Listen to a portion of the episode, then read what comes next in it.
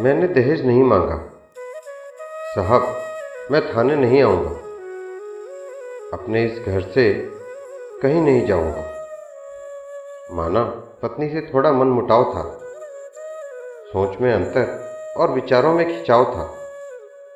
पर यकीन मानिए साहब, मैंने दहेज नहीं मांगा।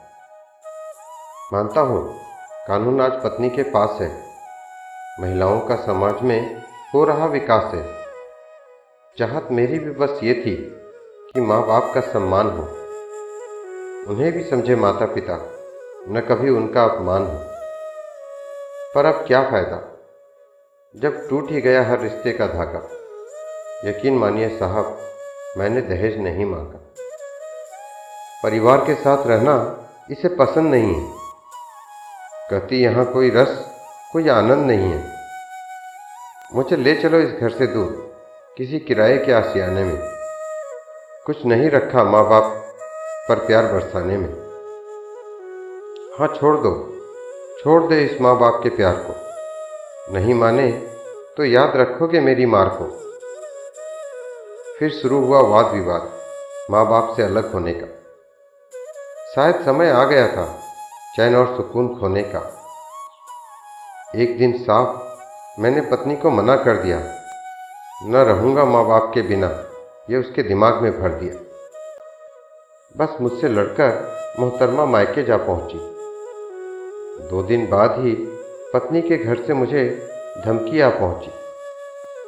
माँ बाप से हो जा अलग, नई सबक सिखा देंगे।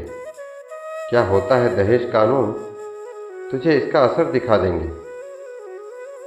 परिणाम जानते हुए भी हर धमकी को गले में टांगा यकीन मानिए साहब, मैंने दहेज नहीं मांगा।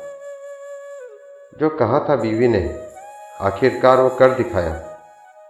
झगड़ा किसी और बात पर था, पर उसने दहेज का नाटक रचाया। बस पुलिस थाने से एक दिन मुझे फ़ोन आया। क्यों बे, पत्नी से दहेज माँगता है? यह कह के मुझे धमकाया।